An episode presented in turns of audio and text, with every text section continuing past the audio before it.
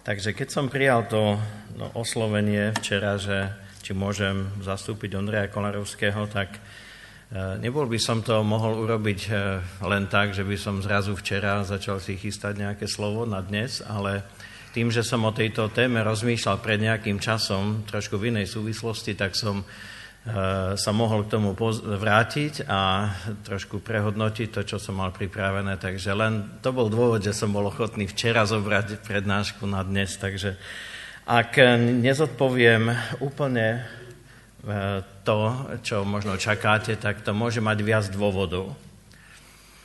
Jeden dôvod môže byť to, že tá téma posuň sa, teda od pochybností ku dôvere, tá je veľmi široká, pretože samotné slovo pochybnosti, tak možno kdokoľvek tu je, tak a možno každý povie, už som nejakú tú pochybnosť mal.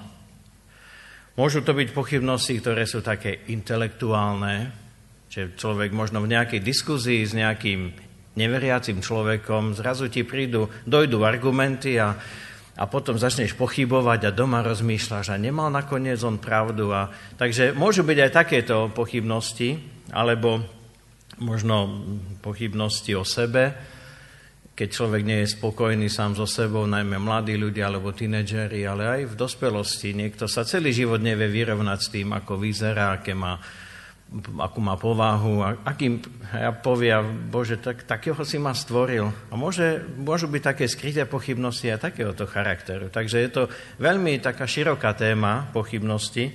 Takže preto si myslím, že možno nemusím každému zodpovedať eh, to, eh, tú odpoveď na tie otázky, ktoré má. Keby sme sa pozreli na niektoré príbehy z Biblie, len tak pripomeniem letmo, tak vidíme, že eh, aj takí veľkí mužovia, muži, učeníci mali pochybnosti. Možno keď vás napadol hneď Tomáš, tak aj on. Teraz sme po Veľkej noci, tak tie príbehy sme počuli. Ale pripomeniem napríklad udalosť, keď pán Ježiš eh, je s Petrom, teda prichádza k Petrovi na mori a Peter vystúpi z lode, poznáme ten príbeh. A potom sa zrazu začne e, topiť a tam je priamo použité slovo, že pán Ježiš mu povedal, prečo si pochyboval? A hneď vystrel ruku, chytil ho. To znamená, aj tam je vidieť, že Peter tie pochybnosti mal a pán Ježiš e, v tých pochybnostiach mu pomohol. Chytil ho, zachránil ho. Alebo rovnako tak príbeh o Petrovi a pán Ježiš, keď e, pán Ježiš vyzval Petra, aby e, po neúspešnom love rýb celú noc a pán Ježiš povedal, aby hodili siete. A čo najprv Peter povie? No celú noc sme sa namáhali a nič sme nechytili. Takže Peter pochybuje o tom, či má Ježiš dobrý návrh. Tak kto je tu rybár? Peter alebo Ježiš. Takže celú noc sme sa usilovali a nič sme nechytili, ale na tvoje slovo spustím siete. Takže tú pochybnosť Peter prekonal tým, že urobil, čo pán Ježiš povedal. A zahrnuli veľké množstvo rýb. Alebo ten Tomáš, ktorého som už spomenul, kým neuvidím, neuverím. Používame slovo, že neveriaci Tomáš, ale on bol vlastne pochybujúci. On chcel mať istotu. Takže tých príkladov z Biblie by bolo iste viacej, ale e, ako sme tu, tak možno každý jeden by mohol povedať svoj príbeh, že keď o niečom, čo sa týka viery, pochyboval. A dnešná téma je, ako od pochybnosti prísť ku dôvere. Takže kedy najviac my prežívame pochybnosti? Myslím si, že ako veriaci ľudia, lebo budem hovoriť k nám ako ku kresťanom, nie k ateistom, ktorí pochybujú, či Boh existuje, ale ako veriaci ľudia, keď vieme, že poznáme pána Ježiša, je našim spasiteľom, nasledujeme ho a predsa prichádzajú pochybnosti. Myslím si, že asi najviac vtedy, ak sa deje niečo, o čom pochybujeme, že je dobre. Ak sa stane niečo v našom živote, to, čo sa stalo, a my pochybujeme, že prečo sa to stalo a či sa to malo stať. Možno pochybujeme vtedy, keď strácame napríklad zdravie, alebo nám zomrie niekto blízky, alebo vidíme, že niekto opustil cestu e, spoločenstva Božieho ľudu a vydal sa naspäť vlastnou cestou. Jednoducho, ak strácame, vtedy pochybujeme, no môže mať toto nejaký zmysel v tom živote kresťana, v mojom živote? To nie sú pochybnosti o tom, či Boh existuje, ale to sú pochybnosti o tom, že ak existuje, ako môže byť taký, že toto sa stalo? A prečo sa to stalo teraz? A prečo sa to stalo v mojej rodine? A prečo ja som stratil zdravie? A prečo môj blízky zomiera na rakovinu a ja mu neviem pomôcť? Tie pochybnosti máme aj vtedy, keď pochybujeme napríklad o tom, že či Pán Boh dobre počul, keď sme sa modlili. Pretože ak neodpovedal tak, eh, ako sme čakali, alebo vôbec, alebo úplne inak, tak pochybujeme, má to zmysel modliť sa? V podstate, ak strácame istotu, tiež pochybujeme. A istotu stráca človek vtedy, ak zistí, že e, nemá veci vo svojom živote pod kontrolou. Keď som bol mladší, som si myslel, že proste to je problém, že som mladý, tak ale príde čas, keď veci budú fungovať a budem veci môjho života, mojej rodiny mať pod kontrolou, že proste veci budú fungovať tak, ako majú. A čím som starší, moje poznanie je také, možno, že mi môžete dať aj za pravdu, ak je to tak, ale čím som starší, si uvedomujem, že málo vecí vo svojom živote mám pod kontrolou. Ba dokonca skoro nič nemám pod kontrolou. To, že mi bije srdce, to, že ti bije srdce, ste zabudli povedať srdcu, aby bylo? Rýchlo si to skontrolujte. A to nie je taká nepodstatná vec, či srdce bije alebo nie. Kto ho má pod kontrolou? A keď teda Pán Boh má náš život pod kontrolou v tých najpodstatnejších veciach, ako fyzická bytosť, že žiješ, tak či si myslíš, že by sa mohlo diať aj niečo, čo nemá Boh pod kontrolou? A my niekedy tomu tak rozumieme a preto máme pochybnosti. Pretože, a to je to, čomu som chcel dôjsť, pretože nevidíme význam toho, čo sa deje.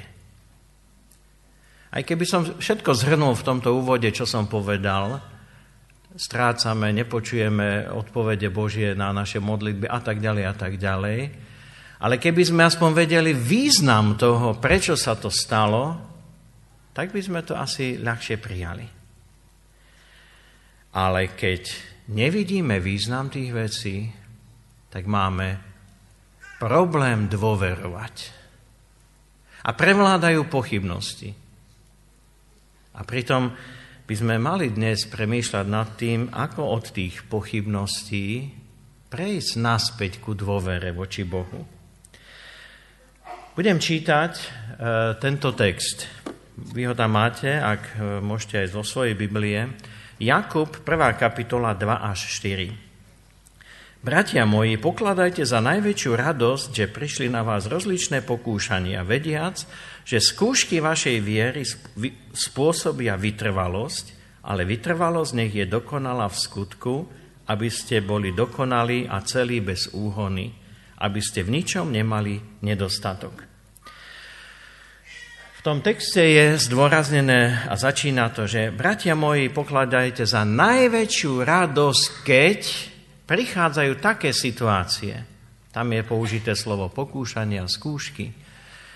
Neviem, či patríte medzi tých, ja medzi takých ľudí nepatrím, že mám najväčšiu radosť, keď prichádzajú ťažkosti.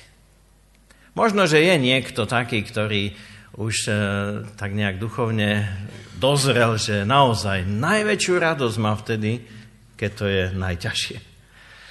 Ja, ja priznám sa, že neviem sa hneď e, postaviť na takúto pozíciu. Mať radosť z toho, že prídu ťažkosti. Po posledných rokoch dvoch e, Košice sú všelijak kritizované pre to, čo robíme, ako robíme, a vlastne robíme prácu s deťmi, s dorastom, s mládežou, s rodinami, so seniormi, s najstaršími, s diakoniou. Všetko, čo by v zbore malo byť, spevokol, hudobné skupiny, výlety, tábory, rodinné pobyty a tak ďalej. Všetko robíme úplne štandardne, ako v každom evangelickom cirkevnom zbore a, a sme za to kritizovaní. Chcem povedať, že prvá moja reakcia je, že taký, skoro taká obrana. Veď to nie je pravda. Alebo keď sa dočítate niečo v nejakom časopise a viem, že to nie je pravda, čo tam napísali. Ale od mojej milovanej manželky mi som raz tak počul, mi povedala, ale veď pokladajte za najväčšiu radosť, že... A ja hovorím, no hej, ale teraz, prečo, prečo teraz, prečo ja, a všetky tie otázky, ktoré som v úvode povedal, sú zrazu veľmi osobné. Takže neviem ako vy, ja mám celkom problém si hneď povedať, že mám sa tešiť z toho. Ale všimnime si tie dve slova, ktoré sú tam. Pokúšania a skúšky. Ak by ste pozreli do greckého textu v Biblii, tak e, na slovo skúšky a pokúšania je vlastne slovo, ktoré má rovnaký základ, len vždy je v trošku inom otieni, ale, ale e, všimli by ste si, alebo keď porovnávate Biblie, možno máte slovenskú alebo českú, ekumenickú, tak zistíte, že v tých eh, jednotlivých veršoch, kde sa to slovo vyskytuje, niekde je preložené slovo skúška a niekde pokúšanie. Skúška, pokúšanie. Ako by to bolo takmer to isté. Ono je to veľmi podobné, ale predsa nie, nie je ten, ten význam slova rovnaký. Pokúsim sa vysvetliť nakrátko, že aký je rozdiel medzi tým. Skúška a pokúšanie. Eh, skúška to by sme mohli povedať, to je niečo neutrálne. Skúška môže byť ťažká alebo ľahká, môže byť výsledok dobrý alebo zlý. Študenti, máte skúšky, skúška, to je skúška. Alebo aj skúška v živote, môže to byť ťažké rozhodovanie, dobre sa rozhodnem, zle sa rozhodnem, to je skúška. Ale slovo pokúšanie alebo pokušenie má negatívny význam, že to je pokúšenie do zlého. A teraz e, môžu byť situácie, že si v nejakých takých ťažkostiach, ktoré ťa vedú do tých pochybností a teraz rozumie tomu, prechádzam skúškou alebo pokúšením, ako rozlišiť tie slova. Predstavte si, že idete do kryžovatky, také reálnej auto má kryžovatka sú tam rôzne značky, doprava, doľava, rovno, vrátiť sa môžeš alebo nesmieš, rôzne značky. Ale presne takto môže byť v živote, že prichádzaš do skúšky, ty sa potrebuješ rozhodnúť, či urobíš také rozhodnutie alebo také, a každé z nich je možno aj správne, len inak ovplyvní teba a tvoju rodinu. Ale je tam aj jedna taká veľká šipka, ktorá hovorí, urob toto. A taká najväčšia blíka, urob toto, vykašli sa na to. Teda v tej skúške môže byť pokušenie. Urob to najhoršie rozhodnutie, ktoré by si urobil. Alebo môže byť aj v pokušení skúška. Príklad, pán Ježiš mal trojnásobné pokúšanie a bola to de facto skúška, nie? A pán Ježiš na to odpovedal, že nebude poslúchať diabla, ale Božie slovo. Teda Takže skúška, pokúšanie sú dve slova, ktoré vždy tak trošku spolu súvisia. Neviem, do akej veľkej skúšky ste už boli e, vovedení a či ste obstáli pokúšení. E, možno v takých, napríklad to, že nekradnúť v obchode. Čo sa smejete? Starší ľudia sa smejú. Čo máte s tým problém? Ale ja poviem, toto neriešime, lebo keď sme boli deti, nás rodičia naučili. V obchode sa nekradne. A možno vidíte niekedy, malé dieťa ide a berie a do košíka, hej, a keď mamka povie, daj to naspäť, tak on to dá naspäť a potom chce dať. Hej. Takže deti kradnú, keď boli malé v obchodoch. Ale to sme sa naučili, že to sa nerobí. Takže ako dospelí tejto skúške, v tomto pokúšení nemáme problém. Lenže si pripokladný a pani pripokladný ti vydá viac peňazí. Ty to hneď vidíš. A teraz začne taký chrobák. Ono je to skúška, ale príde pokušenie. A však to nie sú jej peniaze. Jej nebudú chýbať. To tomu hypermarketu budú chýbať. A jemu ani nebudú chýbať. E, rozumiete? Skúška je, a v tom je také silné pokušenie, čo urobiť. Uh, neviem, čo by ste urobili. Hej, tak to sa mi svety vrátili. Ale tým som nechcel spochybniť to, že možno, eh, ja už som, minule som išiel niečo kupovať a myslel som si, že som kúpil, neviem, zle som si pozrel, keď som kupoval meso, že čo tam bolo, hej, aká bude cena, tak som v duchu mal už pripravené, že asi koľko pri pokladni bude a bolo to o 10 eur menej a hovorím, to má byť asi viacej. Ona tak na mňa pozera vážne, pozrela, nie, to máte dobre. Keď sme boli ešte mladší a mali sme menšie deti, chodil som na nákupy a taký malý obchodík vedľa nás. A vždy 10 rožkov a tak. A raz som prišiel domov a pozerám a 11 rožkov som mal. Viete, čo som, som hambil? Tak som išiel, to stalo, boli ešte v korunách, neviem, koľko stáli rožky, 30 halierov a to boli veľké peniaze. a vrátil som sa do obchodu s tým, že som mal o jeden rožok viacej, tu máte tých 30 halierov a pani predávačka tak dvie... nepoznala ma, že som farár, lebo na dedine to musíš urobiť. si... Ale na, v meste nepoznajú. To znamená, poznamená, e, ona povedala, no toto sa mi ešte nestalo. Za nejaký čas v Košiciach som bol na pošte a vybavil som svoje a ešte som čakal, myslím, že na niekoho, tak som tam sedel a zrazu pozerám, pri tých okienkach, ako je veľa ľudí sa stretí, na zemi bolo tisíc korún, to je taký fialový peniaz, tisíc korún. Bol. A ja som samozrejme vstal, zobral som tie peniaze a dal som, tak ako som ich dvihol zo zeme, som dal do toho okienka tej pani poštárke, viem, že tu asi niekomu spadlo. A viete, čo ona urobila? Že dobre, asi.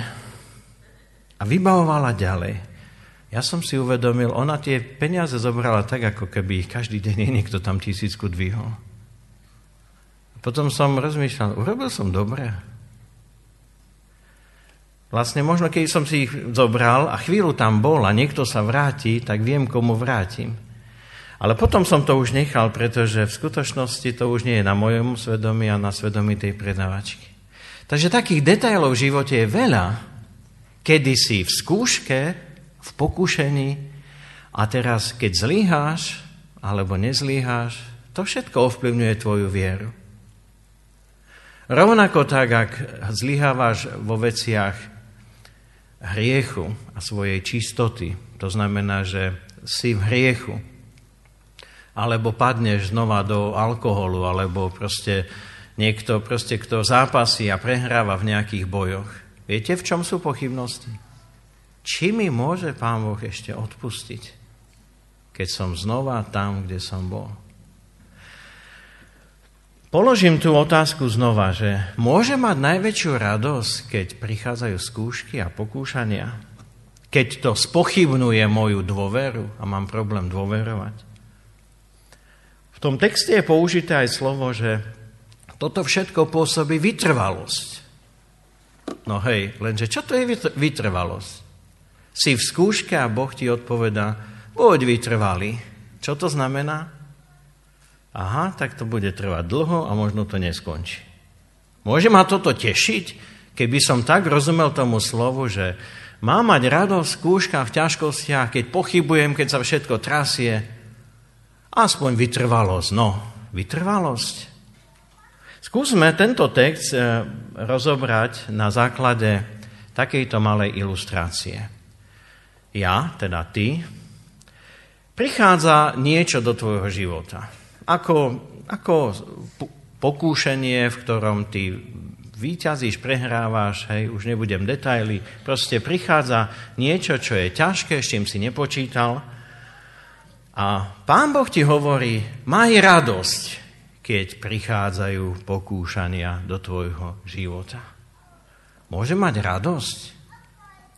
Len vtedy, ak pochopíš, že to je skúška tvojej viery. V tom texte je priamo v treťom verši. Vediac, že skúšky vašej viery prichádzajú.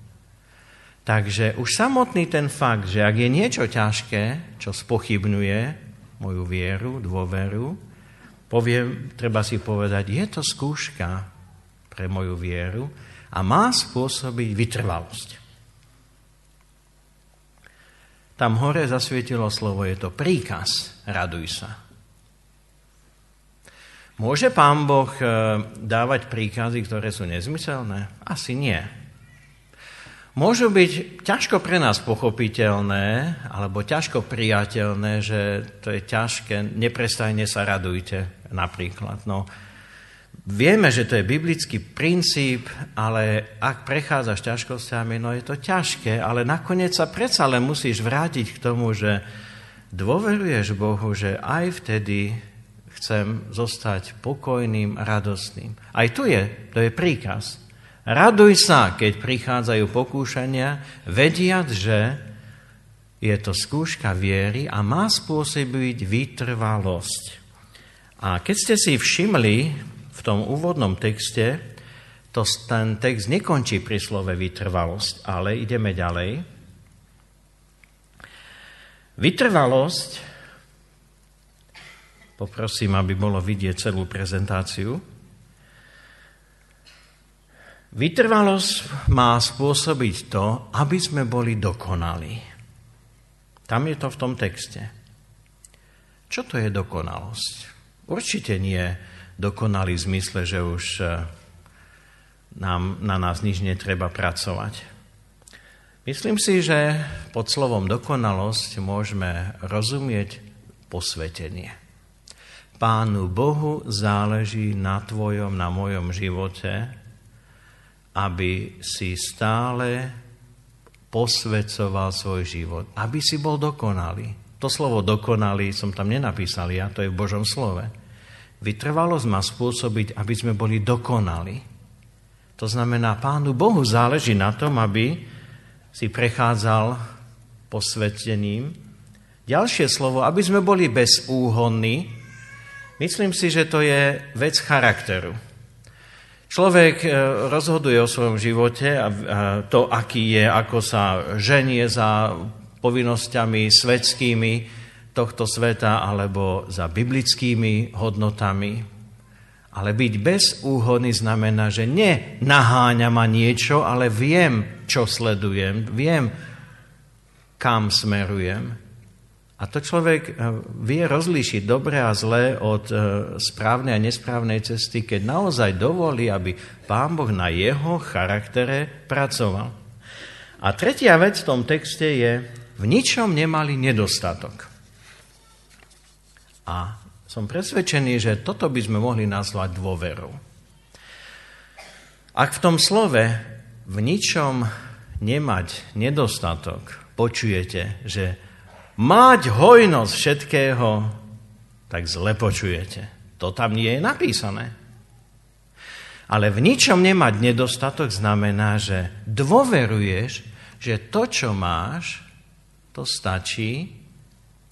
A keby si mal aj menej, aj to stačí, lebo biblická norma je podľa e, Evangelií, keď máme čo jesť, kde spať a čím sa obliekať, to nám stačí pre život. Viete, my sme si posunuli normy, že musím mať ešte to, to, to a preto sme nespokojní a nedôverujeme, lebo sa modlíme, Bože, ako je možné, že to auto moje, ktoré má, však iba 4 roky má.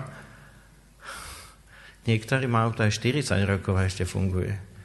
Ale my sme si posunuli, posunuli normy toho, čo je pre nás ako štandard a toto spôsobuje, že sme nespokojní, pochybujeme o Bohu a máme nedôveru. A pritom Pánu Bohu záleží na tom, aby sme nemali v ničom nedostatok. Ale aká je cesta k tomu, aby sme rásli v posvetení, aby sme rástli v charaktere a v dôvere? aby sme sa na naše pochybnosti alebo na skúšky, ktoré sú za tým, alebo pokúšania, ktoré sú s tým spojené, aby sme sa dívali na to ako na Božiu cestu, že Pán Boh na tebe koná. S cieľom, aby si rástol v dokonalosti, aj v charaktere, aj v dôvere. Všetko toto, čo som povedal, keď ste si všimli aj hore, ten text svieti, že je to od druhého verša. A ja umyselne som eh, ten prvý tam nedal, nie preto, že by som sa, že by nebol dôležitý a že sa chcem k nemu teraz vrátiť. Ten prvý verš toho odseku začína slovom Jakub, služobník, otrok Boha a pána Ježiša Krista, pozdrav 12 kmeňom v diaspore. Bratia, pokladajte za najväčšiu radosť a tam sme už pokračovali. Kto to píše, túto výzvu? Jakub, ktorý tam seba označuje služobník, otrok pána Ježiša. Prijať to, že aj v tých pochybnostiach skúškach, ťažkostiach, keď sa všetko trasie. Boh má svoj dobrý plán. Toto vie prijať len človek, ktorý vie, že pred Pánom Bohom kapituloval. Že naozaj ja som Boží, patrím Bohu, som ako sluha, ako jeho otrok. Naozaj z tejto pozície je potom ten pohľad, že sa dívam na skúšky a viem, že Pán Boh buduje vytrvalo za všetko to, čo sme hovorili. Sa na to dívam z tohto pohľadu. Áno, pane, tu som, konaj toto vo mojom živote. A potom sa na pochybnosti dívame nie ako na to, že som zlíhal, ale že to je príležitosť, kedy Pán Boh na novo vo mne môže vieru utvrdiť, zoceliť, upevniť, nie ako niečo, pred čím možno mám utekať, ale ako niečo, kedy si poviem, vďaka Bože, že na mne pracuješ. Chcem na záver, pretože taký môj limitový čas je, vám dať všetkým takúto osobnú výzvu. Možno ak si píšete, niektorí vidím, tak si toto napíšte. Tá prvá moja výzva, alebo taká otázka na každého z vás – Vieš o svojom životnom medzníku, kedy si svoj život ako otrok odovzdal pánovi Ježišovi? Ak nevieš o tom, tak to urob dnes, alebo na tejto konferencii, alebo teraz, keď sa budeme modliť. Lebo to je východisko. Áno, patrím Ježišovi. Lebo ak toto by tam nebolo, tak potom je to moralizovanie, že sa budete pokúšať usilovať byť dokonalý, svetý, čistý, celý život budete robiť všetko a budete frustrovaní a nie raz dôvere, ale budete prehlbení v nedôvere a vo všetkých tých pochybnostiach. Pretože to sa nedá z vlastných síl. Takže to je ten dôležitý krok. Verím, že ste ho mnohí urobili, Áno, páne, patrím ti, odovzdávam sa ti, som tvoj. A potom je tá druhá otázka, ktorú ste si asi už prečítali.